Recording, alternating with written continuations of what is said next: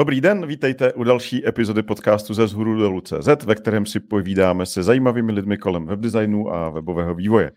Od mikrofonu zdraví Martin Michálek z Prahy a Robin Pokorný z Berlína. Ahoj.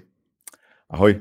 My tady dneska máme vzácného hosta, budeme se bavit o technických věcech, sami víte o kterých, ale nejdřív dáme samozřejmě zase tipy. Robine, máš nějaký tip? Mám tip. Uh, my dneska tady to natáčíme a přesně včera se stala jedna zajímavá věc. Došlo k 20. výročí CSS Zen Garden. Přesně před 20 lety a jedním dnem byl spuštěný CSS Zen Garden. Já to možná řeknu pro ty, kteří to neznají, což uh, asi těch bude hodně. Já, těch možná bude hodně. Uh, CSS Zen Garden byla iniciativa, kterou spustil Dave Shia a ta celá myšlenka byla, že bylo jedno velmi dobře napsaný HTML, pěkně strukturovaný, Uh, uh, a lidi k tomu psali různá CSS a jenom díky tomu CSS, žádnou jinou změnou vytvářeli jako vlastně pohled na ty, na ty stránky úplně jiný. A vlastně to byla ve své době přehlídka toho, co je vlastně možný s pomocí CSS vytvořit. Lidi tam vytvářeli, eh, já nevím, kulatý rohy ještě předtím, než to bylo jednoduché. A často vlastně spousta těch věcí, které byly hrozně inovativní, se jednou zobrazila i jakožto to, jakoby, jako to, to styl na tom CSS Zen Garden. Všechny tady ty styly vlastně jakoby přirozeně byly dostupný jako zdrojový kódy, takže my jsme to zkoumali, učili se z toho, říkali si, hej, jak tady ty lidi dělají tady tu super věc a uh, bylo to po dlouhou dobu právě jako přehlídka toho, co všechno se dá dělat s CSS, pokud stylujete obsah. Uh, já jenom ještě, samozřejmě tam je i malá česká stopa. Vím, že Petr Staníček udělal uh, svůj, svůj design a že to uh, na mě udělalo v té době velký, velký uh, dojem, že nějaký český vývojář má na CSS Garden svůj, svůj styl. Dneska už uh, ten design, jak samozřejmě všechny všech těch věcí už nevypadá tak moderně, jak asi dřív. A, a hlavně to, co jsem když si říkal na přednášce, tak vlastně ten, ta celá ta premisa toho není to, co my děláme na webu. My na webu jakoby skoro nikdy nestylujeme jeden dokument do více stylů, ale naopak chceme mít víc dokumentů v jednom stylu a proto pak přišly pattern libraries a design systémy a tak dále.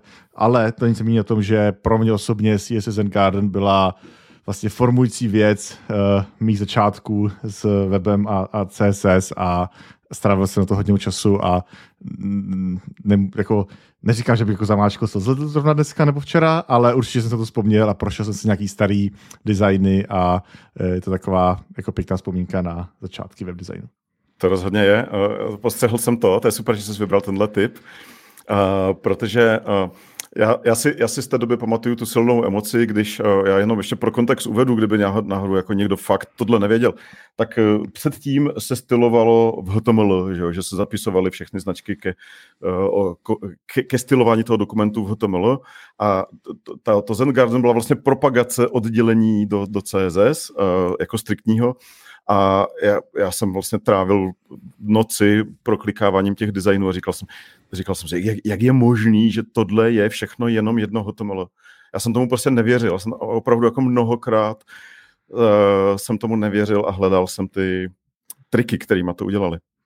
Jo, a, a říkám, myslím, že super věc toho celého je, že to bylo jaksi přirozeně open source, jo, že uh, tím, že celý to CSS se stahovalo v tom prolížeči, mohl jsem si tam uh, proskoumat ten kód uh, a vlastně i v té době tam nebyly tak super uh, nástroje na debugování, takže možná dneska to procházení ještě něco jednodušší, ale i tak jako čtení a vlastně i ta mimochodem strukturu a zápis a komentování CSS, tak byla na vysoký úrovni tady v tom. Jo. Takže i z toho člověk mm-hmm. čerpal vlastně ty nejlepší typy, jak vlastně psát CSS a komentáře v nich a tak dále. Super. No, tak to je za mě. Martine, jaký máš tip ty? Já mám tip na článek, takový jednoduchý, kodersky taky to jsou vlastně CSS, Robine, my, my se nezapřeme. jo, takže uh, na WebDev vyšel od uh, Adama Ergaila super článek, 6 uh, CSS ukázek kódu, který by měl znát každý frontend developer v roce 2023. Mhm. Jo, kombinace tohohle jména a tohohle trošku jako až moc lákavého nadpisu uh, mě samozřejmě jako dostala dovnitř a co jsem tam nenašel, jsou tam, jako, jsou tam pěkné věci, on samozřejmě Adam uh, CSSK a jako skvěle umí vytáhnout ty, ty strašně malinké, jednoduché typy, které se vám můžou hodit. Takže uh, a ukazuje to na těch jako nových technologiích. To znamená, jsou tam nějaké container queries, uh, scroll snap a uh, pak věci, které se týkají CSS vrstvení. Takže moderní věci, ale pak tam jsou věci, které jsou založené na těch jako nových věcech, ale mě by nenapadlo, nebo jsem nevěděl o její existenci a úplně nejvíc mě dostal takzvaný grid pile, to znamená nějaká jako hromada gridů, nebo jak to říct, mm-hmm. kdy ty můžeš pomocí CSS gridů vlastně napodobit absolutní pozicování elementů, mm-hmm. kdy můžeš v jednom layoutu, v jednom gridu poskládat více elementů přes sebe tím, že je v tom gridu umístuješ pořád na jednu a tu samou pozici, že v gridu můžeš pozi- pozicovat vlastně každou buňku toho layoutu. A mě vlastně nenapadlo, že se to dá využít pro něco jako uh, absolutní pozici, uh, absolutní pozicování, uh, ale vlastně moderním způsobem. To znamená, že můžeš třeba na, na základě nějaké media query to na mobilech mít pod sebou a hmm. na desktopu třeba přes sebe. Je to, je to moc pěkná věc. Tady tahle, jsou to tři řádky kódu v tom css které tady teďka nebudu popisovat, ale přiložíme je potom k podcastu. To je zajímavý. A, a jenom ten použití více elementů přes sebe je, je jaký, Martin? Nebo proč bych chtěl mít věci přes sebe? Uh, vezmi, si, vezmi si třeba, mě, mě, mě to napadlo hnedka třeba pozicu ikonku k textu. Jo? Nějaká a, ikonka, která, která je uh, u textu chci, aby to na mobilu bylo nějak jinak než na desktopu, jo, jo. tak, tak prostě si to navrstvím a nastyluju si to tím, nastyluju si to tím gridem. To, Jasný, to mi připadá, super. připadá lepší než ta absolutní pozice, protože absolutní pozice znamená, že musíš ten design nebo ten layout po každé striktně definovat, když to v tom gridu můžeš trošku nechat tu automatiku mm-hmm. působit. Mm-hmm. Zajímavý, super. Super. No, takže to je, to, to je tip za mě, dočtete se potom v článku pod podcastem, ale pojďme, pojďme k hostovi, aby jsme měli tipy dneska rychlí. Uh, vítáme tady uh, Libora Vaňka ze CDN 77. Ahoj, Libore. Ahoj. Ahoj, Libore. Super. Libor je uh, šéf frontendového oddělení, když to řeknu česky, a uh, za, zabývá se, zabývá se zabývá se fr- frontendovými frameworky. My jsme se s, Liborem potkali, potkali vlastně poprvé na frontendistech, protože Libor uh, vedl komunitu výučkařů uh, ve, ve své době. A Libore, co aktuálně děláš? Pořád výučko a, a co aktuálně děláte, děláte v CDN 77? No, výučku už nedělám dlouho. Byla to jedna z technologií, kterou jsem zkoušel. Co Aha. se týče našeho tech stacku frontendového, tak eh, my používáme uh, částečně React s Nextem, takový uh, tradiční stack na backendu TypeScript, GraphQL, klasika. A část frontendu migrujeme do SvelteKitu, protože ten frontend to tak jako možná potřebuje a možná uh, vytěží z toho uh, nějaký kapky performance navíc a hromadu dalších uh, věcí, které ten framework umí. Takže to mm-hmm. je, mhm. co se týče našeho stacku a jinak, co děláme v CDNC, tak pořád zrychlujeme načítání všeho možného. Hodně streamujeme video, připravujeme live streaming, připravujeme edge computing, takže hromada věcí, mm-hmm. které se na nás valej a na vás. Mm-hmm. Na nás super, taky, super. Vidíš to, my, my jako taky nemohli live streamovat, Martina, tak možná příště... Uh... Jo, jo, jo. A ono je to vlastně jenom o tom, že jsme, že je potřeba v tom StreamYardu, ze kterého natáčíme, zmačknout trošku jiné tlačítko, než normálně mačkáme. Takže zase to někdy zkusíme, ano. Tak super. Uh, trošku, uh, my jsme, my jsme uh, vlastně chtěli natočit díl o server-side renderingu, protože je to teď téma pro frontendáky. Libora jsme pozvali, protože je zkušený borec frontendový a tady tyhle věci řeší. A vezmeme to zase tak nějak trošku za široká, aby, aby ten díl byl zajímavý i pro lidi, kteří uh, nemají kontext třeba, uh, jak se dělali weby před uh, eh, 10-15 lety. Tak pojďme, pojďme, to vzít, uh, pojďme to vzít ze široka. Pojďme to vzít trošku jako z, z historie, uh, to, to vytáhnout. Eh, dřív, dřív vlastně, když já jsem začínal dělat weby i vlastně Robin, tak, tak všechno bylo vlastně server first, by se dalo říct. Všechno bylo hlavně na serveru. Uh, proč, uh, pojď, pojďme si vlastně říct, proč, proč vlastně to bylo tehdy takhle a dneska, dneska vlastně převažuje ten, ten, ten klient. Proč, proč to tak bylo, uh, pánové? Libore, dávám ti slovo. No tak jeden z těch hlavních důvodů bylo, že servery v té době byly mnohem silnější než klienti, tím myslím mhm. browsery, mm-hmm. to znamená mm-hmm. jednak výkonově a, jednak jako mocnosti toho, co se tam dalo jakoby interpretovat za jazyky. To znamená, že ta tradiční aplikace, kterou ty popisuješ a na který jsme asi my všichni vyrostli, tak ta, ta architektura se dneska trošku jako zjednodušně eh, popisuje jako MPA, Multi-Page Application, a je to vlastně vývojové paradigma, kdy eh, na serveru máš nějaký skriptovací jazyk, který se staví dohromady HTML eh, template, pošle ho klientovi, doprovodí ho nějakým, dejme tomu, drobným JavaScriptem a nějakými styly. Browser si to sestaví dohromady, vyrendruje stránku a ten JavaScript se používá vlastně na vršku, aby lehce obohatil interaktivitu té stránky. Samotný routing probíhá na serveru a vlastně na serveru probíhá vlastně jakoby processing té uh, business logiky a na klienta se pou, posílá pouze HTML, uh, trocha JavaScriptu a ty styly. A uh, co je na téhle uh, architektuře uh, zajímavé, že velmi vyvinutá, stabilní pohání, řekl bych, jako naprosto většinu webu, stále ještě doteď. A, a uh, máte vlastně docela uh, širokou škálu technologií, ze, které může, ze kterých můžete vybírat uh, na backendu, ať už to je prostě PHP, což už je jako stabilní vyvinutá technologie, Railsy a tak dále a tak dále, jich tam hromada. Na frontendu potom ten výběr už není tak moc velký, tam prostě pošlete JavaScript, pokud chcete přidat nějakou interaktivitu navíc. Takže to je zhruba přehled té MPA eh, architektury. Mm-hmm. Ona má taky celou řadu nevýhod a uh, ty uh, nevýhody jsou hodně na snadě.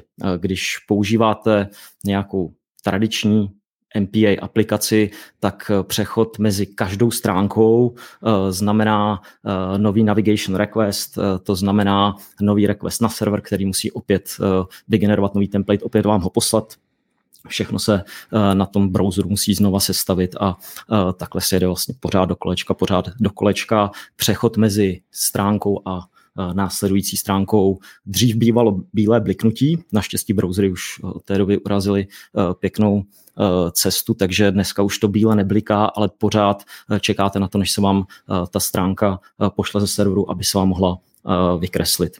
Mhm. A, a navíc to jsou ještě takový ty problémy ohledně kešování, typicky třeba právě těch eh, kaskádových stylů a dalších věcí. Vím, že několikrát se nám podařilo uh, si rozbít kešování CSS mezi stránkama, což pak není hezký úplně. Jo, je to tak. Já, mě, já tam ještě... Mě tam no, zaujalo, že jsi mluvil o skriptovacích jazycích. Uh, pro, pro, proč, proč ti tam nejvíc jakoby do toho sedí ty skriptovací jazyky na, na backendu?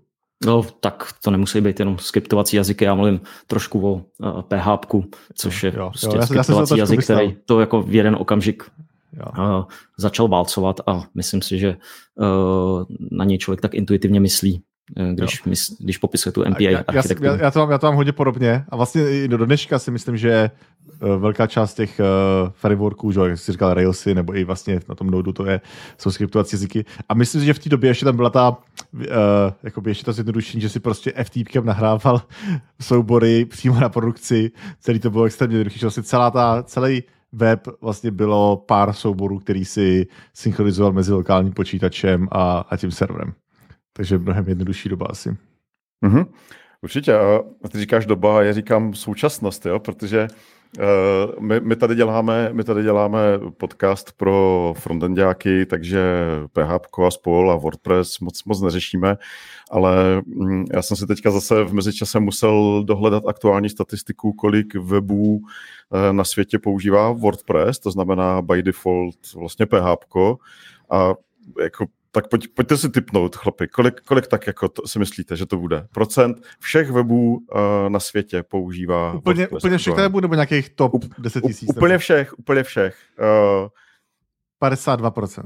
OK, No, já jsem teďka viděl nějaké statistiky, že je to lehce pod 50%. Nedávno jsem slyšel statistiky, že je to zase lehce nad 50, tak ta půlka. Jo, jo. Uh, jasně, já jsem tady náhodně našel nějakou statistiku, pak to, pak to dáme, aby nám to někdo mohl vyvrátit, no. ale uh, je t- podle téhle statistiky je to 43%.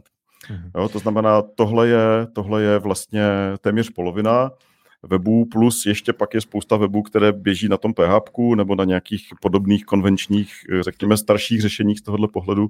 To, Takže to takhle ale architektura to... je vlastně jako plně platná dneska, eh, tvoří nějaký výsek toho, toho, toho webdesignu, eh, přičemž ta, ta vlastně druhá část eh, jako React a, a spol, tak vlastně zpětně přebírá prvky téhle, té, téhle architektury vlastně do, do sebe. Dostaneme. Ale já chci říct, to takový vyvrací ten argument, že si myslím, že to byla jednodušší doba, protože to, že máš Aha. WordPress, ještě neznamená, že to tam nahráváš jako FTPkem a každý má k tomu přístup. Myslím si, že je. i ty způsoby, jak ty věci měníš, jak ty stránky jsou velký a uh, jak dáš ty load balance a další věci, jak to jako platí pro ty velký, uh, velký weby. No.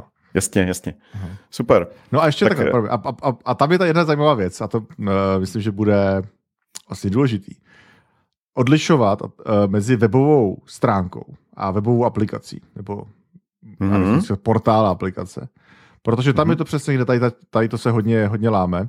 A to, že nějaký jako uh, zveřejněné stránky, které jsou viditelné pro veřejnost, mají ze 43% WordPress, ještě jako neznamená, že to je to, kde ty uživatelé tráví nejvíc času, a nebo mm-hmm. že mhm. to je to, co se nejvíc používá, nebo dokonce to, co je vlastně přístupný, že to až po nějakém třeba přihlášení a tak dále.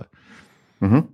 A tam si myslím, Rozhodně. že tam ta javascriptová uh, Jo, jak to říct, ta, ten javascriptový ekosystém, nebo ekosystém, přesně tak, systém, ekosystém javascriptový frameworku, mm, tam vlastně, mm, jo, ono, ono vlastně možná v té době, že když eh, bylo CSS Zen Garden, tak nebyla tak, tak velká poptávka po, uh, po frontendových aplikacích nebo po, po vlastně webových aplikacích. Eh, no, teďka no, myslím webovou aplikaci jako místo, no. kde uživatel plní nějaké úkoly, kde nečte texty. Jo. Jo, ale to je proto, že to nešlo. A já myslím, že to je ten vývoj mm-hmm. těch webových mm-hmm. uh, standardů, který my studujeme. A samozřejmě všichni víme, že uh, Ajax prostě uh, přišel a najednou byly možný z toho prohlížeče, který předtím zobrazoval text, který byl trošku obarvený, posílat požadavky zase na server a něco s tím, uh, něco s tou odpovědí dělat, tak uh, to byla velká změna. Od té doby se jakoby učíme, co všechno dalšího můžeme dělat dál. No mhm. dobře, tak uh, to jsme teda v té situaci, kdy tady takhle fungovalo teda spousta stránek, takhle fungovaly vlastně všechny stránky před nějakou dobu ještě. Uh, proč tak přestali fungovat, Libore? No tak oni asi fungují dál, a akorát, že uh, se vlastně ukázalo, že pokud uh, uh, začneš stavět aplikaci, která má nějakou složitější jakoby frontendovou logiku, což znamená zejména jako víc interakcí a víc state managementu, což znamená jako synchronizace nějakého dat, nějaký datové struktury a toho UI, tak vlastně to UI tvořené těmi tradičními technologiemi, což je typicky jQuery v tomhle případě, tak začíná být velmi složité. To znamená, eh, synchronizace stavů byl jeden z velikánských problémů, se kterým si ta MPA eh, architektura eh, nedokázala moc poradit a pak přišly vlastně frameworky frontendové deklarativní frameworky, jako byl Angular, jako byl React, jako byl výučkou. Já to hodně, hodně moc zjednodušuju, ale přišli vlastně eh, s modelem, eh, který těm eh, vývojářům dává možnost psát komponenty v JavaScriptu, je tam top-down data flow, to znamená, že state sám o sobě se velmi dobře synchronizuje a uh, tyhle frameworky vlastně uh, začaly využívat toho principu, že začaly velmi přeužívat JavaScript uh, a až nadužívat a vlastně samotný rendering toho domu a toho HTML se přesouvá do do klienta, do browseru.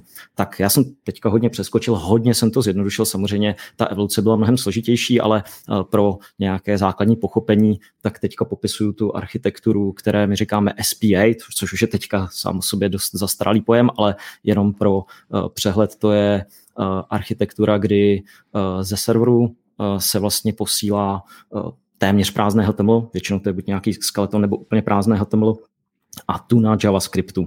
A ten JavaScript se musí v browseru stáhnout, rozpazovat, spustit a teprve v ten okamžik vlastně se uh, začne renderovat na HTML, sestavovat uh, DOM a, a, vlastně probíhá uh, data loading. To znamená, že to, co se v té tradiční uh, MPA architektuře udělalo na server, dotazy do databáze, sestavení HTML poslání na klienta, tak najednou probíhá všechno v klientu. To znamená, že ten klient to musí dokázat a zároveň to musí provést, aby byl vůbec jakýkoliv obsah viditelný uživateli. Eh, výhoda tohohle eh, řešení byla, že jakmile se eh, jednou ta aplikace inicializuje, tak přechod mezi jednotlivými částmi té aplikace, a teďka mluvím opravdu o aplikacích, protože jako touha webových vývojářů byla psát na webu aplikace, nikoliv jenom kódit stránky, to je potřeba zdůraznit. Tak jakmile se ta aplikace zinicializovala, tak přechod mezi jednotlivými částmi už byl výrazně svižnější a vlastně veškerá data se eh, dotahovala z nějakého backendu, typicky z nějakého API. Eh, ta architektura, když přišla, tak vlastně, co se týče nějaké developer experience, tak začala válcovat tu tradiční MPA architekturu. Nedá se to samozřejmě úplně jako generalizovat, ale část toho frontendového vývoje se začala ubírat tím směrem, že budeme mít nějakého jakoby mocného klienta, fat client, eh, eh, který bude žít v browseru. Browser už umí všechno, co potřebujeme a eh, server vlastně můžeme v podstatě vypnout, protože server bude sloužit pouze k tomu, aby nám servíroval data pomocí API a, a všechnu ostatní práci jakoby obstará klient. Tak to je takový zjednodušený pohled na SPA, architekturu Single Page Application. A co je vlastně potřeba eh, k tomu dodat, že eh, ty první SPA aplikace eh, vlastně měly jako pěknou jako interaktivní podobu, vlastně se tvářily dost jako hezky UXově, zároveň měli jednu velikánskou nevýhodu, že totálně spolehali na JavaScript, to znamená, pokud váš browser nebyl schopen ten JavaScript zvládnout, tak ta aplikace prostě neběhla. Pak tam byla celá řada dalších nevýhod, ke kterým se dostaneme za chvilku. Asi jo. Já jsem chtěl jenom pro naši další diskuzi říct, že ta možná další výhoda byla v tom, že ten to HTML a to, ten JavaScript byl stejný úplně pro všechny. Minimálně v té základní verzi toho SPA. To znamená, jakmile jsem tady ty, těch de facto jako tři soubory v úvozovkách, CSS, JavaScript a to, to HTML, na který šly všechny requesty. To je mimochodem potřeba říct, že to vlastně, eh, ať už jste se ptali na jakoukoliv eh, podstránku, tak to šlo prostě na jedno stejný HTML a ten routing pak probíhal eh, v té aplikaci. Tak byly stejný. To se dalo jednoduše cashovat, dalo se to dát na nějaký CDN a, a to vlastně bylo jako zjednodušení, to chápu. A zároveň tam teda byl ten, jak jsi říkal, ty API, tak vlastně v té době začaly že, růst, eh, lidi se začali bavit o hlavně o RESTful APIs a, a dalších možnostech, jak vlastně tady to dobře uh, propojit a myslím, že tam je, byl jako velký vývoj právě na, na, na backendu ohledně toho, jak designovat dobrý, dobrý uh, eh, API. A, a za mě trošku ten výhoda pro ty vývojáře frontendový bylo, že v tuhle chvíli to začalo být jako samostatný obor. Protože do té doby jsme my pracovali v cizím kódu na jakoby něčem, co ostatní třeba nepovažovali za tak důležitý. Ale ve chvíli toho šlo oddělit, byla to úplně samostatná minimálně složka, možná, že i lepší jakoby samostatný projekt, tak najednou bylo vidět, jak je to, jak je to oddělený a myslím, že to vlastně pomohlo oběma stranám, aby ten kontrakt mezi nimi byl víc specifický a nějak spolu spolupracovali.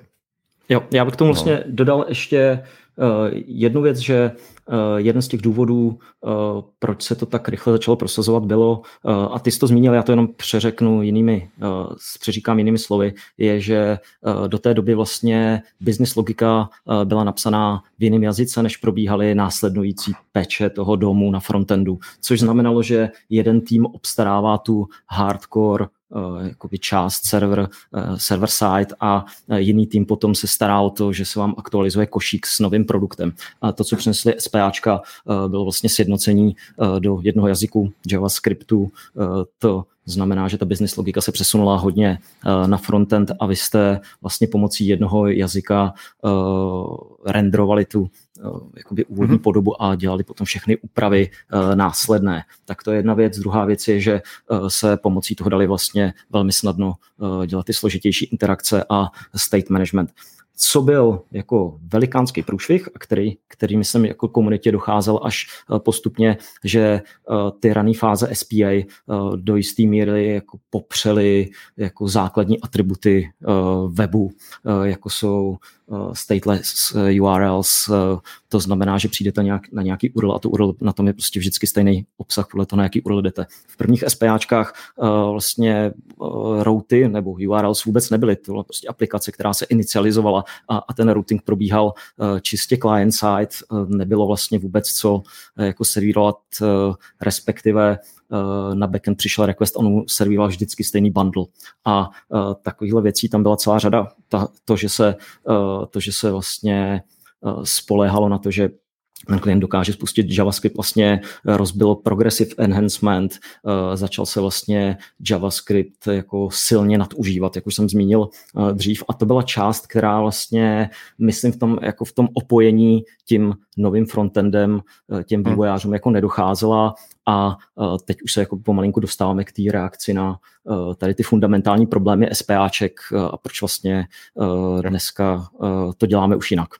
Hmm. Já, já bych ještě měl dvě poznámky, jestli můžu. O, tady, tady vlastně, vy jste, vy jste se, promiň Robin, já se, pro posluchače, Robin teďka se zatvářil nešťastně, protože si ještě chvilku bude muset zapamatovat tu myšlenku. Já jsem se zatvářil nešťastně, protože mi přijde to, že se musíš tady ptát, jestli můžeš uh, říct poznámku. Jo, jo. Uh, já bych se ještě vrátil, vy jste, vy jste se kolem toho točili, ale uh, tam strašně důležité. Já si myslím, že vlastně je to i generační vlastně věc. Jsou lidi, kteří zažili uh, vývoj na PHP a tak a pak je nová generace vývojářů, která prostě už je, je na tom Reactu jo, a, a mm-hmm. podobných uh, technologiích. A myslím si, že ta nová generace to měla obrovsky snadnější v tom, že nemusela řešit až tak moc uh, to, co je ten klient, to, co je ten server. Uh, že oni prostě sedli, když začínali psát ty weby, tak k tomu sedli, napsali si v tom, to v tom JavaScriptu a vlastně ono to nějak fungovalo. Jo. Uh, potřebovali k tomu nějaký jako relativně tenký server, pokud si psali nějakou zkušební HTML stránku prostě o mně, jo, a moje projekty, tak to měli vlastně strašně rychle hotový, nemuseli tam řešit nějakou databázi a tak. A, a vlastně tato generace uh, už uh, vlastně nebyla, není zvyklá zas tak moc přemýšlet uh, v tom směru, který tady Libor zmínil, že existuje nějaká progressive enhancement filozofie, kdy prostě ty věci pokud ti ten JavaScript selže, tak ještě dál můžou fungovat a že to je vlastně silná stránka webu, tak díky, díky vlastně tomu, vlastně, řekněme, až slepému nadšení tady pro ty nové věci jsme vlastně zapomněli, že, že něco takového existuje. Jako jedna poznámka. Uh, a druhá poznámka je, že, že uh, přesunulo se to na, na toho klienta, protože my jsme zjistili, že ty, klient, ty klientské zařízení iPhone a spol jsou tak silné, že vlastně na ně co můžeme přenést, ušetříme za ten hosting, zjednodušíme si tím tu práci. Ale uh, já pak ještě přiložím jeden zajímavý graf tady k tomu povídání od, uh, od Rasla. Uh, Alexe. nevím. Alexe Rasla, jo. Uh, jmenuje se to The Performance Inequality Gap, mm-hmm. kde on uh, má krásný graf, kdy ukazuje, jak roste výkon mobilních zařízení. A u těch drahých zařízení ten, ten výkon roste opravdu lineárně nahoru. Uh, to znamená iPhone uh, každé dva roky znásobí ten svůj výkon. Ale u těch low cost pro, Promiň, to, to nemůžu, toto není lineární, to je, to je exponenciální. Dobře, uh, matematická, matematicko-statistická vsuvka. Děkuji, děkuji za korekci, Robine.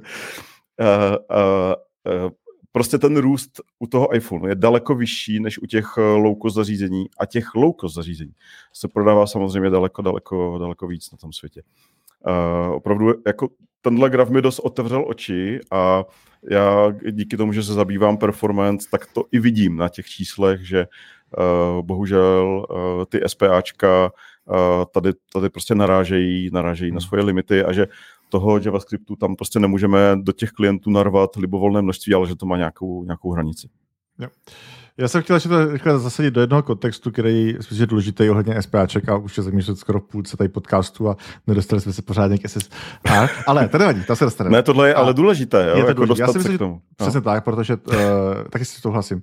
Já jsem chtěl říct jednu věc a to je, že jak jsme se o tom oddělení, kdy najednou teda to byla samostatná aplikace, na který pracovali frontendoví vývojáři a ten backend, uh, ten server byl prostě uh, přístupy pomocí API.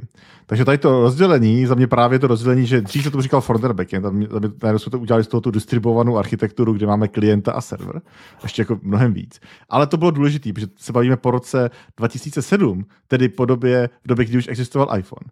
A najednou, když přišly mobilní aplikace, tak z tohohle přesně těžili, protože se mohli napojit na to samý API, který už existovalo, eh, mělo tu business logiku v sobě uh, uh, obsaženou a jenom vlastně jiný vzhled, jiný přístup k těm samým datům umožnil dělat tu aplikaci jinde, což si myslím, že taky jako eh, pomohlo. A zase to na druhou stranu, že jo, s tou uh, sebe se naplňující smyčkou uh, pomohlo dělat ještě víc SPAček, protože to najednou dávalo víc smysl. Super.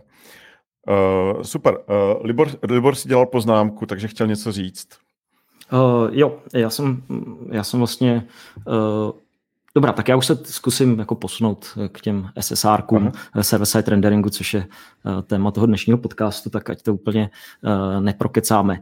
Uh, uh, jedna z těch jako zásadních... jsme museli potom natočit další díly, že jo? Jako byl by to seriál uvnitř podcastu. O, ono by to asi vydalo, no, protože uh, ta evoluce moderního frontendu, to si myslím, že náš obor bohužel ještě nemá vlastní historiky, ale až se jako ten obor webové historie jako vyliší v rámci toho našeho, tak já jsem na to moc zvědavý, co budou říkat o uh, jako nultých a desátých letech, co se dělalo jako na frontendu uh, za, za divočiny. Uh, jedna z těch... to, to, to, to znamená, že to říkáš, protože chci říct, že doufám, že náš podcast přispěje k té orální historii toho oboru a uh, jednou budeme moc, no, díky tomu, že jsme měli to hodně dlouho. Jo, jo, to budou potom v těch, v těch knížkách o historii frontendu, které vyjdou v roce 2100 něco, tak tam bude odkaz prostě na vzhůru dolů povídání s Liborem tady. Třeba. No a, a třeba se konečně i dostaneme k tomu tématu. Opravdu, Libore. Libore, tak, tak pojď na to. Proč, proč vlastně S, teda server-side rendering? Proč SSR? Tak já jsem ty, ty jako základní problémy pojmenoval. Jeden, který, uh-huh.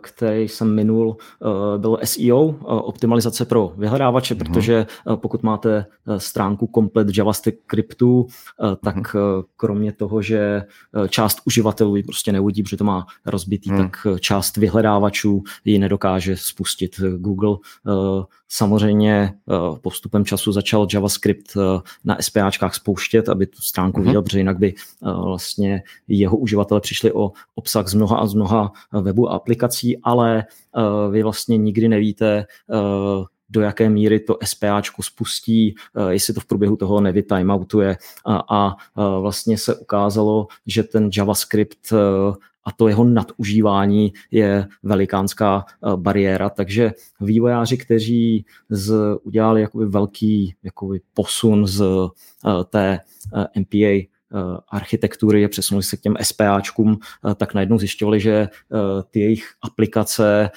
vlastně se jim vlastně jako docela dobře píšou, je to vlastně docela hezké a interaktivní, ale má to hromadu vedlejších efektů, jako že ta aplikace může hrozně dlouho trvat, než se načte, že ji vyhledávače ignorují a že ji vlastně, že jako plody ty, té jejich práce konzumují jenom, uh, jenom uživatelé na silnějších zařízeních, kteří si to můžou dovolit jednak, protože uh, mají uh, silnější počítač, silnější telefon a dobré připojení k internetu, což jsou typicky samotní vývojáři. A tohle je třeba věc, kterou Alex Russell velmi dobře z zdůrazňuje mhm. a myslím, že tam jako leží trošku naše profesní slepota, eh, že eh, takový to works on my machine přístup, že vlastně na nejnovějším Macu, na nejnovějším iPhoneu si ladíte apku a ono je vlastně jako docela OK, ale pak si neuvědomíte, že ten 75. percentil, který tam Alex jako často uh, zmiňuje, takže to jsou uh, uživatelé, kteří jsou právě na low-end uh,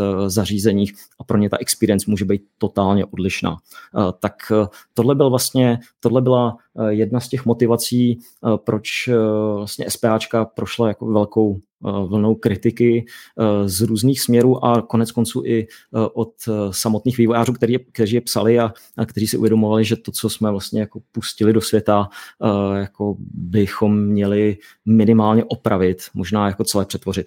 A vlastně první takový jako vážný, první vážný pokus o to, jak tady ty problémy fixnout, přišel s nápadem spustit vlastně celou tu Eh, aplikaci, když se budeme bavit o uh, single page aplikaci, nepouštět ty pouze, pouze v klientu, ale zkusit ty pustit na serveru, což samozřejmě umožnilo, uh, umožnilo uh, nasazení Node.js na serverech, mluvil tady o tom uh, Borek Bernard a uh, Dobrý, vlastně... to byla vlastně- dobrá, musím ocenit teda Libore, to byla vynikající vsuvka, to, to, to měl udělat buď Robin nebo já, udělal to ty a my jenom zíráme.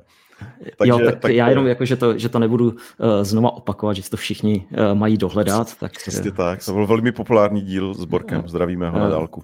A uh, to, co z toho vyplynulo, uh, vlastně, že uh, my jsme přišli na to, že bychom vlastně reálně potřebovali, aby ten server poslal to uh-huh. HTML, protože uh-huh. uh, HTML, styly a pak nějaký JavaScript nad tím, uh, to se dá dodat kamkoliv a uh, vlastně ve finále uh, je jedno, jak máte starý browser, ale pokud mu pošlete HTML and CSS, tak eh, vždycky uh, aspoň část toho dokáže zobrazit a dokáže to do, uh, zobrazit mnohem, mnohem dřív, než když si k tomu bude tahat jako tunu JavaScriptu, který musí právě rozparzovat, spustit a tak dále. A tak dále. Takže přišlo s, React přišel vlastně jako první s nápadem spustit, spustit celý ten bundle na serveru. Node to vlastně umožňoval a Eh, tím pádem eh, ten první, abych tu architekturu, teď už se dostáváme k tomu SSR, abych tu architekturu trošku popsal, eh, je to těžký bez diagramu, ale pokusím se, tak první navigační request, který jde na server, tak tam se stane to, že vlastně celý ten bundle, celá ta aplikace eh, se vlastně spustí v prostředí na serveru a ten server se postará o to, že to, co na té stránce eh, má být, eh, tak on sám vyrendruje. To znamená, proveze, provede buď dotazy do databáze nebo zavolá APIčka, která mají dodat data a potom pomocí tý, té stejné logiky, úplně stejné logiky, která uh, se potom provádí na klientu, tak vyrendruje celou uh, eh, HTML stránku uh, a pošle ji klientu už samozřejmě s referencemi na CSS a zároveň s referencemi na ten samotný JavaScriptový bundle, který právě u, u sebe spustil. A to byla velikánská to byl vlastně velikánský kupředu. Uh, ortodoxní backendáci samozřejmě na to uh, koukali uh, nevěřícně, jako JavaScript pustit na server, to je, to je věc jako nevýdaná. Nakonec vlastně to uspělo, Jasně, že to uspělo, jinak bychom se o tom nebavili, ale samozřejmě v průběhu jako přechodu k tomu SSR bylo několik jako detailů, které bylo potřeba vyřešit. V okamžiku, kdy pouštíte frontendový kód na backendu, v Node.js prostředí, tak je tam samozřejmě několik jako zásadních, zásadních odchylek. A to je to, že pokud máte tu frontendovou aplikaci závislou na window objectu, cokoliv jako v tom frontendu, tak samozřejmě ta aplikace spadne, nemůže fungovat. Další problém je, pokud používáte globální proměné, tak v serverovém prostředí se vám může stát, že vám mezi requesty vlastně jako dojde ke sdílení informací, což je jako obrovský problém. Globální a, se stane moc globální, že jo? Přesně tak. A, a takže to je vlastně jakoby velikánská bezpečnostní díra a pak vlastně třetí věc, na kterou by člověk třeba jako sám nepřišel, je, že pokud v té apce máte nějaké memory leaky, tak na frontendu vlastně to vůbec nemusí být problém, pokud vám ta apka líkuje, já nevím, prostě desítky až stovky jako kilobajtů za minutu při používání té apky, tak vlastně user většinou tu aplikaci nepoužívá tak dlouho na to, aby, aby to způsobilo nějaký závažný problém. Když to, když se to tež děje na serveru, tak vlastně jako může velmi snadno přijít, dojít k tomu, že, že tomu serveru ta paměť dojde. Takže to jsou nějaké jako technické problémy, které ta architektura musela vyřešit, než se dala jako spolehlivě, spolehlivě pouštět na serveru, ale vlastně benefity jako byly výrazné. No. Server. Já, já, uh, Libor, to, promiň, já jsem ještě tady ty věci, co si říkáš, tak já si nemyslím, že to bylo jakoby přirozený vývoj a že tam se projevila ta genialita toho, jak byl navržený React, jo. Že to byl jako vlastně ten view komponenta, nebo komponenta, ta view část uh, toho celého, že to tak bylo od začátku koncipovaný. Ten takový trošku až uh, rigidní přístup v tom, jak jakoby React fungoval. Já v tom vidím samozřejmě ty funkcionální principy, které uh, vývojáři z Facebooku tenkrát jako trošku tlačili nenápadně. A že to celý byl JavaScript. Já chci říct, že ten rozdíl proti tomu Angularu jedničce, což v té době byla, dejme tomu, alternativa, nebo to, co tam v té době jako převládalo, tak tohle by vlastně vůbec nešlo udělat. Takový taky server-side rendering a znamenalo, že jsi musel pustit na serveru virtuální prohlížeč, vyrenderovat to a pak jako nějakým způsobem vzít to HTML, ale to, co vlastně React udělal díky tomu virtuálnímu domu a těch další věci, bylo vlastně extrémně jednoduchý způsob, jak z těch samých komponent udělat jakoby HTML jako textově, anebo HTML na té stránce. A, a tomuhle, že my jsme říkali izomorfní JavaScript nebo izomorfní React, totiž React, který může být univerzální, který může se spustit jak na klientovi, tak, tak na serveru a to znamená, že nemůže třeba používat nějaký window objekty, anebo si to musí nějak ohlídat, že je nebudu v té dané chvíli eh, pouštět. Jasně. Uh, no. To, jasně, Stopro. Uh, já bych na to navázal jenom tím, že uh, pro mě to SSR je nějaká přirozená evoluce, protože teprve teď se vlastně podařilo uh, jako uh, díky tomu SSR vyřešit uh, jako fundamentální problémy té SPA architektury, té SPAčkové mm-hmm. architektury. Bez toho by to vlastně nebylo možné, takže jako nějakým způsobem to k tomu vedlo. Zároveň to přineslo hromadu dalších problémů, a uh, rozhodně to nebyla jako uh, všespásná záležitost. Já jsem popsal jenom ty menší implementační, mm-hmm. ale pak tam jsou jako organizační problémy, že najednou na to, abyste mohli jako server-side rendering už jako naznačuje, abyste mohli provádět, tak potřebujete server. Což znamená, že ten frontend, který často jako vývojáři prodávali jako věc, která jako se dá snadno kešovat a uh, žije na klientu, tak najednou pro frontend potřebujete uh, samostatný backend, který jako ten frontend jako poprvé vyrendruje. Uh, to znamená, že uh, celá ta infrastruktura se tím jako velmi uh, zesložitila a zároveň vývojáři museli začít přemýšlet o tom, v jakém kontextu se ten jejich kód pouští, což nebyla úplně snadná záležitost skonvertovat nějaké složitější SPAčko do podoby, aby se dalo pouštět na serveru, uh, se vlastně ukázalo v mnoha případech jako, jako věc, která se prostě jako nevyplatí a která je jako nesmírně technicky náročná.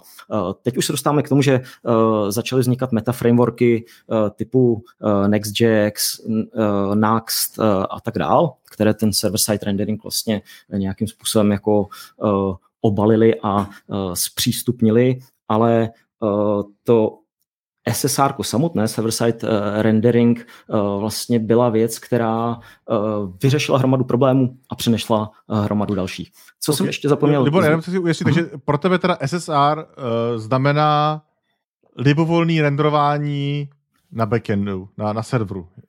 To je, to je to, co jsi popsal, jako izomorfní aplikace, mm-hmm. respektive mm-hmm. univerzální JavaScriptová aplikace se označuje apka, která se dá pustit na frontendu i na backendu a je na to připravená. To okay. znamená, že ta tradiční SPA uh, architektura jenom opakuju, vlastně počítá s tím, že bude pouštěná vždycky jenom eh, v browseru v klientu jo, a, jo. a o všechno se postará sama a je to takový ten nekonečný uh, počet těch uh, loadovacích spinrů, které vždycky čekají na to, než se načtou data od někuď a pak se loadují znova dál. Jo. Eh, ta eh, SSR architektura nebo izomorfní aplikace, univerzálně se to nepoužívá, tyhle termíny, eh, ale to SSR, ten termín, ten se pořád jako jo ten se uchytil, tak to znamená, že ten stejný bundle dokážete pustit, pustit na mhm. serveru a, a potom ho dokážete pustit na klientu. Ale je potřeba dodat, a to jsem ještě neřekl, že aby to fungovalo dohromady, Přesně.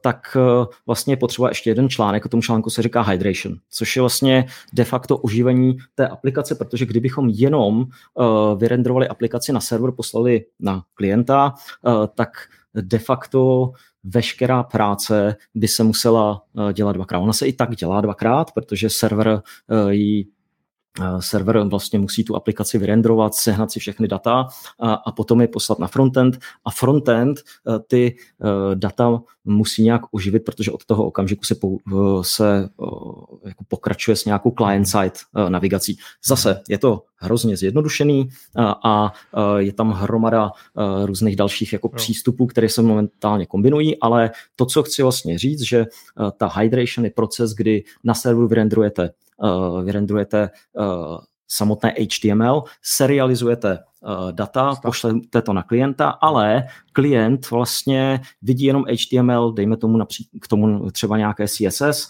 a uh, k tomu nějaký JavaScript, ale ta aplikace by nebyla interaktivní. To znamená to, co to, co vlastně lidé nebo vývojáři od té apky považ, požadují, to je ta vysoká interaktivita, tak ta by chyběla. A to znamená, že v ten okamžik vlastně se ten kód, který eh, člověk, ten HTML mhm. kód, který dostal ze serveru, eh, musí nějakým způsobem oživit, což typicky znamená, že eh, se musí eh, na něj navěsit event listenery, aby tlačítka byly interaktivní, aby menu dělalo to, co má, a aby formuláře eh, odesílala data no, a tak dále. A to, a to je právě to říká část, hydration. No a to je právě ta část, kde já si myslím, že vnímám rozdíl mezi, a, a asi to není správný, spíše to jako ta architektura, která pro to byla typická. Vnímám rozdíl mezi izomorfním reaktem a tím, čemu dneska říkáme SSR. A to je právě to, že když jsme mluvili o izomorfním uh, Reactu před pěti, deseti, jo, pět, ne, deset, deset ne, to přeháním, před pěti lety, tak se tím myslela ta architektura, kterou ty říkáš. A ty důležitý milníky pro mě jsou, že to je celá aplikace, to znamená, budem, budem to zjednodušíme, je to prostě je jeden div, prostě, který je celá aplikace, se vyrenduje na tom serveru, pak de facto ten samý kód, ten samý JavaScript uh, ve své celistvosti se pošle i na server a, pardon, na klienta a ten zase celou aplikaci vyrendruje a napojí se na tu hydrataci. A to, co my dneska vidíme u SSR, je takový jakoby chytřejší přístup v tom, uh, pomocí že jo, server components a client components, což je nějaký jako nový koncept, kdy se tohle jako roztrhne a najednou neplatí to, že to je úplně stejný bundle nebo stejná množství JavaScriptu, ale, ale jenom, uh, jenom kousky. Proto, no. proto já trošku jako mluvím o izomorfním, jakože o tom, o tom celém paternu a uznávám, že čistě jako akademicky asi jako izomorfní znamená obecně, jako, že to může fungovat na obojím, ale za mě na tom spojení tady s tím, že to je celá aplikace, která se zase celá vlastně na to napojí a předendruje. Ale já bych řekl, že to je jako převládající model. To, o čem ty mluvíš, to jsou eh, React Server Components, to mm-hmm. je mhm. jeden ze speciálních případů server-side renderingu, který se jako vyvíjí momentálně a reálně jako uvidíme, kterým směrem půjde, eh, ale když se koukneš na celek, jako jo.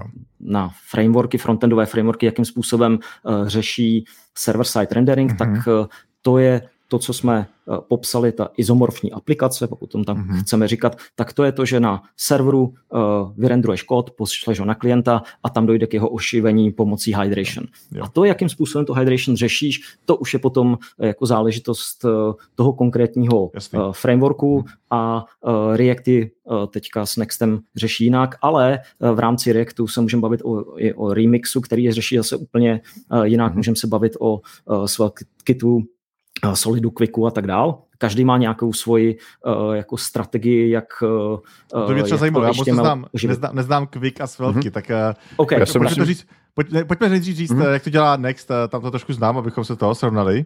Next to dělá přesně tak, jak jsme uh, popsali. To znamená, ten, na klientu se uh, stáhne, nebo uh, tradiční uh, Next před tou verzí 13 před uh, approachem. Mm-hmm. Uh, to znamená, uh, že uh, na backendu se vyrendruje HTML a, zároveň se serializují veškerá data, která jsou potřeba jako k inicializaci toho stateu na frontendu. To je proto, aby jako frontend nebo klient nemusel tahat všechno data znova, jinak by to vůbec jako nedávalo smysl.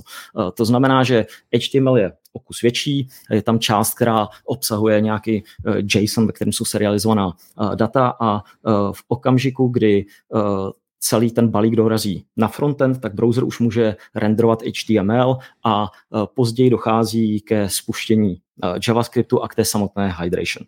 A u tohohle procesu je vlastně potřeba říct jedna věc, že dokud ten JavaScript celý není spuštěný, nebo respektive rozparzovaný, spuštěný a vyhodnocený, nedojde k takzvané reconciliation, tak vlastně celá ta aplikace je nejdřív úplně neinteraktivní, to znamená, že pokud máte velký bundle, což uh, typické jako reaktí apky mají, uh, co si budeme vykládat, tak se vám může snadno stát, že na tu stránku přijdete, uh, už vidíte vyrendrovaný fold, jsou tam tlačítka, je tam menu, klikáte, vůbec nic se neděje.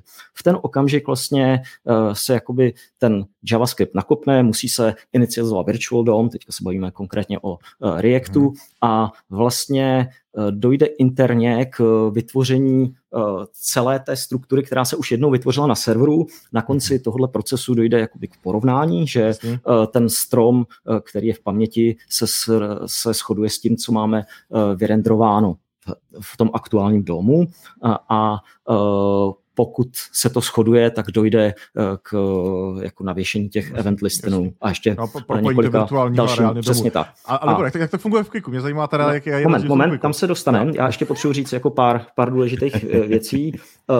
Proč je to tak jako zásadní uh, na pochopení, že uh, tady ten hydration proces uh, je věc, která může vlastně trvat jako desítky až stovky milisekund, klidně i tisíce. Hmm. To znamená, že v jeden okamžik se vám stane, že vy tu apku vyrendrujete, protože přišla v rámci HTML ze serveru, tak už vidíte všechny tlačítka, menu a tak dál. Ze začátku klikáte, vůbec nic se neděje, a pak v jeden okamžik nemůžete už ani kliknout, protože se začal eh, pouštět eh, eh, ten JavaScript a celá ta hydration běží na hlavním threadu, tím pádem hlavní thread hmm. je bloknutý a tím pádem browser nedokáže dělat vůbec nic do té doby, než se celá apka inicializuje a proběhne reconciliation, hydration. Nabíhají, nabíhají tak takzvané Nabíhají takzvané long tasky, během long tasku nemůžeš klikat, zhorší se ti metrika FID a nová metrika INP a seš v čudu. tak ty jsi to popsal eh, krásně z pohledu eh, web, web performance inženýra. Eh, co, co to znamená z pohledu uživatele je, že v tenhle okamžik, když ty klikneš, tak se ti celá jako stránka sekne a on se ten event provede, ale provede se až po tom, co vlastně hydration tak. doběhne. A čili tohle, teď jsme se jako dostali k tomu, že už máme jako server-side rendered aplikaci, posíláme ji klientovi, ale tu práci děláme jednak na serveru, potom ji děláme znova eh, na klientu a ještě k tomu eh, je vlastně ten velký overhead, to, to jako té performance zátěže, že ta stránka vlastně se velmi dlouho inicializuje. A tohle je jako nějaký rozcestník, ve, ve kterém jako jsme se nadcházeli, dejme tomu před pár lety, kdy, se, hmm. kdy jsme si začali uvědomovat, aha, tak hydration je potřeba nějakým způsobem řešit. A teď se můžeme jako dostat k tomu, jak, jak to eh, řeší jednotlivé frameworky. No. Mm-hmm. Řekni minimálně ty dva, to... pokud, pokud víš. Promiň, Robine. Ne, to jsem, já jsem se chtěl k tomu taky zeptat, takže můžeme jo, na to. Sfotkit a, a Quick. Jo. Jak, uh, jak to tam funguje? Jo? Uh, já bych řekl, že uh, jako tohle je teďka fenomenálně zajímavé jako odvětví našeho oboru a v tom mm-hmm. jako hydration se toho děje strašně moc a uh, reálně bych řekl, že jako nevíme ještě, kterým směrem to půjde a nevíme, mm-hmm. která technologie uh, zvítězí. Uh, jsou zastánci pohledu, že hydration je velikánský problém, a uh, je to problém, který je jako inherentní té technologii, teď se bavíme o server-side renderingu, a uh-huh. uh, že je potřeba ho uh, obejít nějakým jako zásadním způsobem. Uh, to je ten uh, zmíněný Miško Hevery, a Miško to... Hevery a Jasně. to je přístup, který uh, vlastně uh, plně zjednodušeně, já to řešení až tak moc neznám, ale uh, úplně zjednodušeně vlastně na začátku uh, inicializuje nějaký globální uh, event handler a uh, vlastně veškeré uh, interakce uh, se potom řeší pomocí lazy loadingu a dotahování bundlu až v okamžiku, kdy je, kdy je potřeba. To znamená, že to, co Miško, Hevery a Quick tvrdí, je, že ten iniciální bundle mu nikdy nebude růst, že to je vždycky pár mm-hmm. jednotek uh, kilobajtů JavaScriptu a, a je jedno vlastně, jak ta aplikace, uh, jak ta aplikace uh, roste, jak je velikánská. Tak to je jeden přístup, uh, uh, to znamená jako uh, radikálně odlišný přístup k hydration. Uh, mm-hmm. Druhý uh, přístup k hydration, uh, který můžeme vidět třeba u solidu nebo u sveltu, tak to je, že hydration samo o sobě není problém, že problém je velikost bundlu, kterou posíláte na frontend. A mhm. eh, jak Solid, tak Svelte vlastně Eh, tenhle problém řeší tím, že to jsou compilery, které neposílají jako eh, celý runtime, na rozdíl od Reactu, Vuečka a těch tradičních eh, frontendových frameworků, ale posílají pouze jako optimalizovaný kód, který vlastně pečuje dom na konkrétních místech. Tím pádem z principu toho JavaScriptu je výrazně, výrazně míň a tím pádem samotná hydration je vlastně významně rychlejší a nemusí nás trápit. A to je, eh, to je vlastně jako takový jako eh, řekl bych, jako pragmatický, opatrný způsob, to, co uh, oni říkají, jak Ryan Carniato, tak, tak Rich Harris, uh, že uh, vlastně hydration je vlastně implementační problém, který se jako dřív nebo později podaří, uh, podaří uh, vyřešit uh, pomocí jako chytřejšího kódu, to znamená, že bude eh, jako probíhat hydration eh, nejdřív komponent, které jsou potřeba a tak dál. Takový eh, pokusy už jako v Reactu existují a hodně se o nich mluví a že není potřeba teďka vlastně celou hydration zahodit, že ten, že jde jenom o to mít jako malý efektivní kód a hydration potom nebude problém. Další přístup k tomu, jak vyřešit hydration, a nebo vlastně celý ten, hmm. celý ten problém Eh, té pomalé inicializace, tak jsou potom jako React Server Components, což je vlastně eh, technologie, která eh, umožňuje určité části kódu, komponenty v Reactu označit jako server only, mhm. což znamená, že ta část toho kódu se pustí pouze na serveru, a potom, a to je vlastně, myslím, jako velká inovace, je, že ten samotný kód nebo výsledek eh, se streamuje na zpátek do browseru. Což jakoby v praxi vypadá, když si to člověk jako představí, eh, tak eh, to vlastně vypadá tak, že dejme tomu, že máte aplikaci, na který máte, já nevím, příspěvky, blogposty a v sidebaru jsou komentáře jak blogposty, tak komentáře jsou pro tu apku důležité, to znamená, chcete je mít jako uh, server-side rendered, nechcete je dotahovat až někdy úplně nakonec, ale je to prostě jako základní, uh, zásadní část toho obsahu, pro který tam uživatelé jdou, ale blogposty jdou vyrenderovat v okus dřív, protože to je jednoduchý dotaz do databáze, uh, ale komentáře můžou pocházet z nějakého hmm. jako third party uh, uh, apíčka uh, a to apíčko může být pomalý.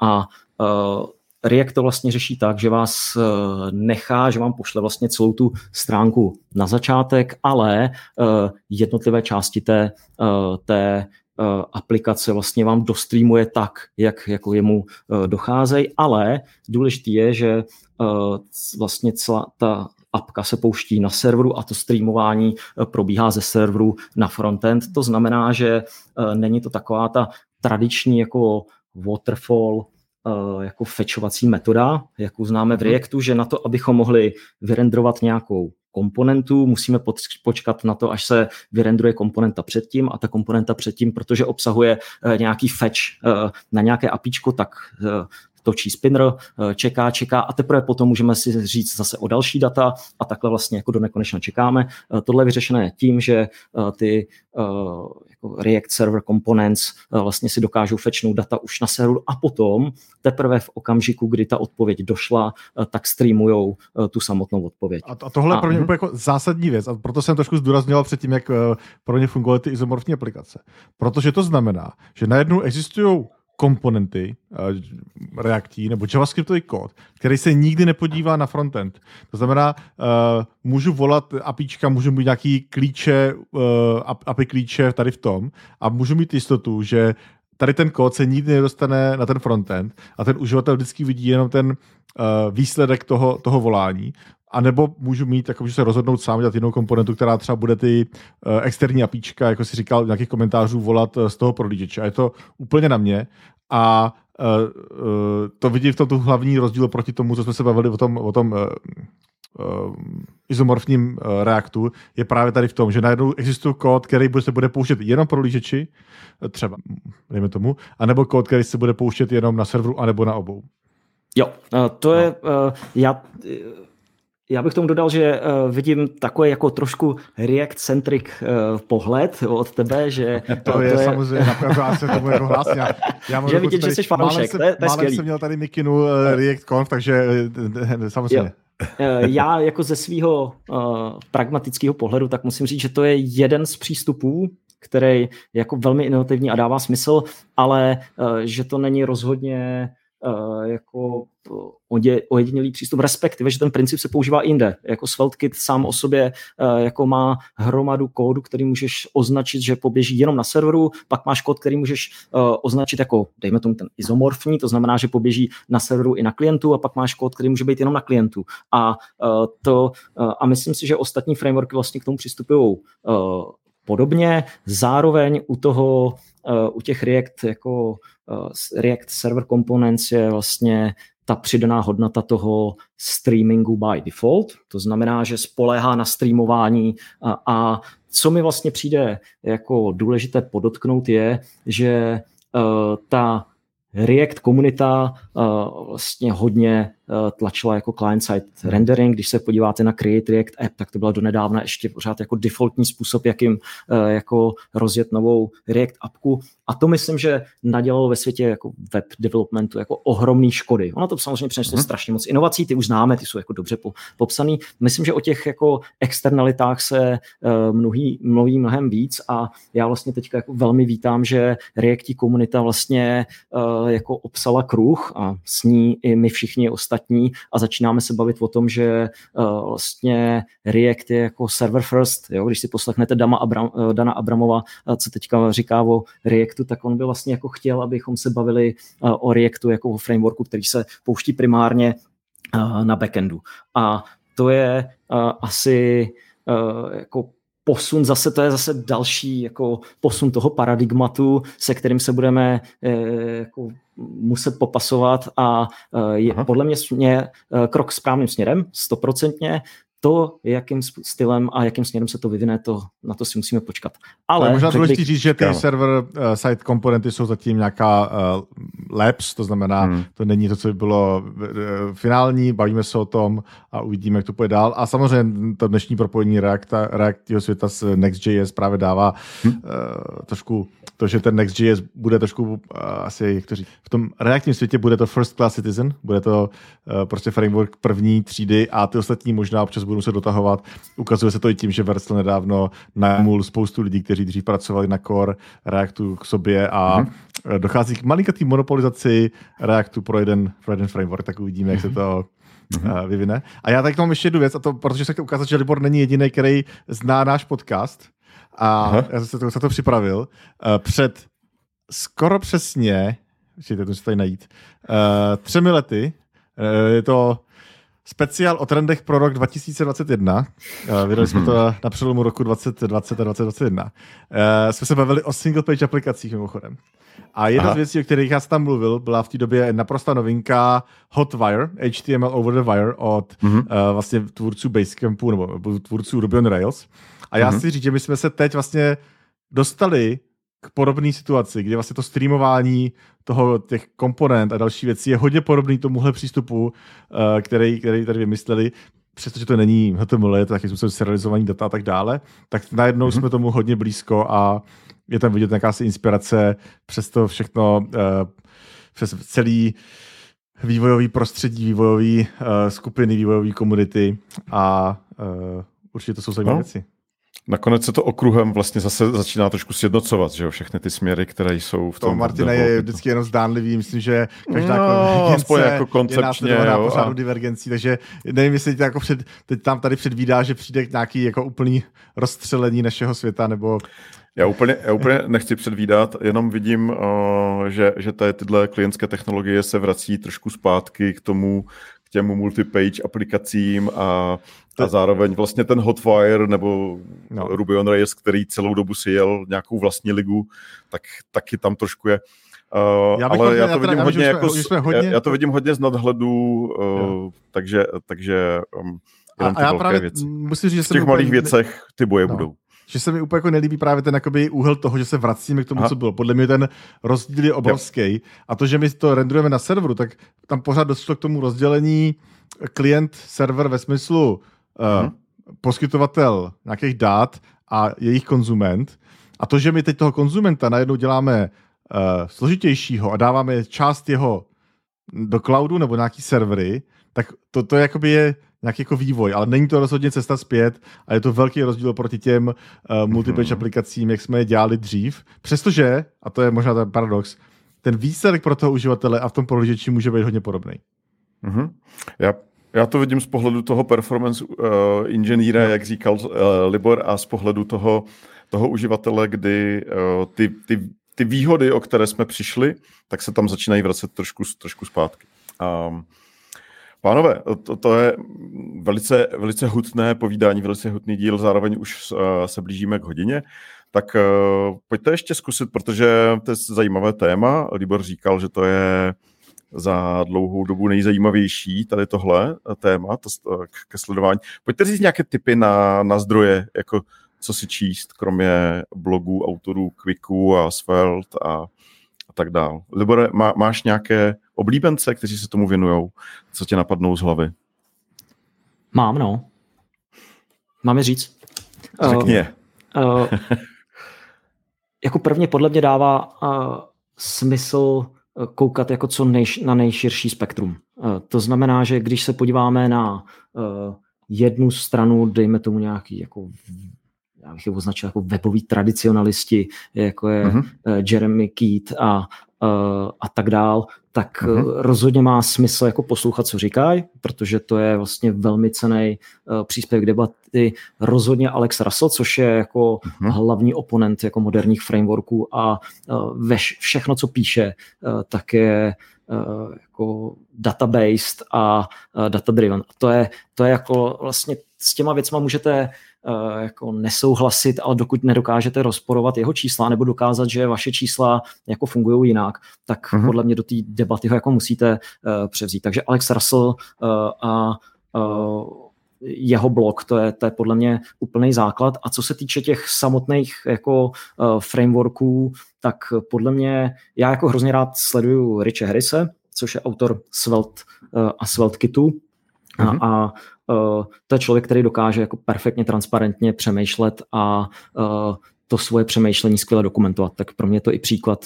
který jako často dávám uh, lidem v týmu o tom, jakým způsobem jako přistupovat jako k technickým záležitostem a uh, jakým způsobem uh, vlastně nedogmaticky uh, je vyhodnocovat, takže Riche Harry se uh, doporučuju a jeho RFCčka, která jsou jako popsaná, mm-hmm. konec konců Rich teďka pracuje pro Versel a je tam jako hromada synergií, Svaltkit je hodně Nextem inspirovaný, ale jde si úplně jako svou vlastní cestou a tak pro nějaký jako pro nějakou technologickou inspiraci si myslím, že to je fenomenální zdroj informací a potom bych rozhodně sledoval vždycky eh, jako marginální, ale jako zajímavé hlasy. Ryan Carniato, autor Solid eh, JS, eh, Miško Hevery, toho už jsme uh, uh-huh. zmiňovali a potom jako hromadu kritiků Reactu bych poslouchal. A ne proto, že uh, si myslím, že uh, jako React je potřeba jako rozstřílet, to, uh, to si teda sice trošku taky myslím, ale uh, ne, to byl vtip. Uh, a nechci, nechci jako rozjet Flame Wars, ale protože ta komunita má trošku tendenci uh, vlastně jako slepě následovat uh, svoje vůdce, to jsem si za, ty, za tu dobu jako ověřil a ty dizentní hlasy jsou velmi potřeba, protože často formulují uh, problémy jako neotřelým způsobem a my pak zjišťujeme, že ty problémy jsou jako naprosto relevantní a že je potřebujeme uh, vyřešit. Uh-huh. Uh, takže, uh, takže bych vlastně doporučil i dizentní hlasy jako v rámci uh-huh. Reactu. Super, Super, tak asi... Uh, asi pošlem linky potom. Uh, pošlem linky jo, jo, určitě. do description. Linky budou. Robine, napadá tě ještě Ně, něco? něco uh, Libor řekl, že komunita Reactu slepě následuje vůdce. Já jsem viděl, jak se tváříš. A... No, ne, já, ne, ne, ne. Tak teď nevím, jak jsem se tvářil, ale já to, já jsem, dobře, já jsem velký mentální pochod, protože já si naprosto souhlasím. ale já v tom nevidím zase takový jako velký problém.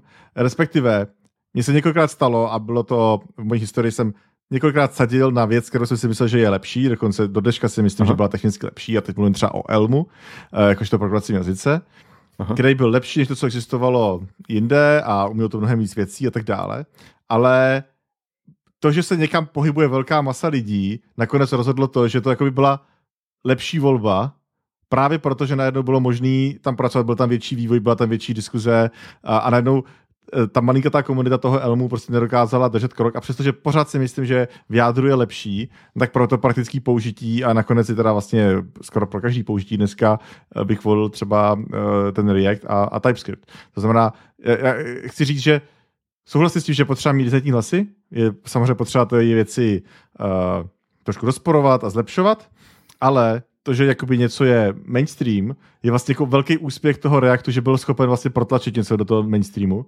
I za cenu toho, že to teda byly hlasy nějakých těch uh, vůdců. To, to, to sjednocení já vedu jako velkou výhodu Reactu. Aha. No. Super. Tak a, a zbytek Dobře. Eh, věcí samozřejmě bude v naší uh, uh, části pouze pro předplatitele, takže druhá hodina tohohle podcastu. no, jak, se, jak se tady na nás koukám, jo, tak uh, musím posluchačům teda podotknout, že to by nebyla druhá hodina, to by byla uh, dalších 8 hodin našeho povídání najdete v sekci pro předplatitele. předplatitele. Uh, takže jo, pojďme, pojďme uh, ukončit tuto část a myslím, že se Libora ještě brzy pozveme, protože to bylo opravdu intenzivní a plné zajímavých myšlenek. Tak Libore, děkujem, že jsi přišel. Děkuji moc krát za pozvání. Díky, Libore. Výborně, tak eh, děkujeme i vám, kteří nás posloucháte, že nás posloucháte. Eh, když budete chtít nám pomoci, tak nás někomu doporučte nebo nás oznámkujte. A e, děkuju, děkujeme, že jste nás poslouchali a těšíme se na další e, naslyšenou u dalších epizod podcastu ze zhůru dolů CZ. Od mikrofonu se loučí Martin Michálek a Robin Pokorný. Ahoj, mějte se hezky. Ahoj.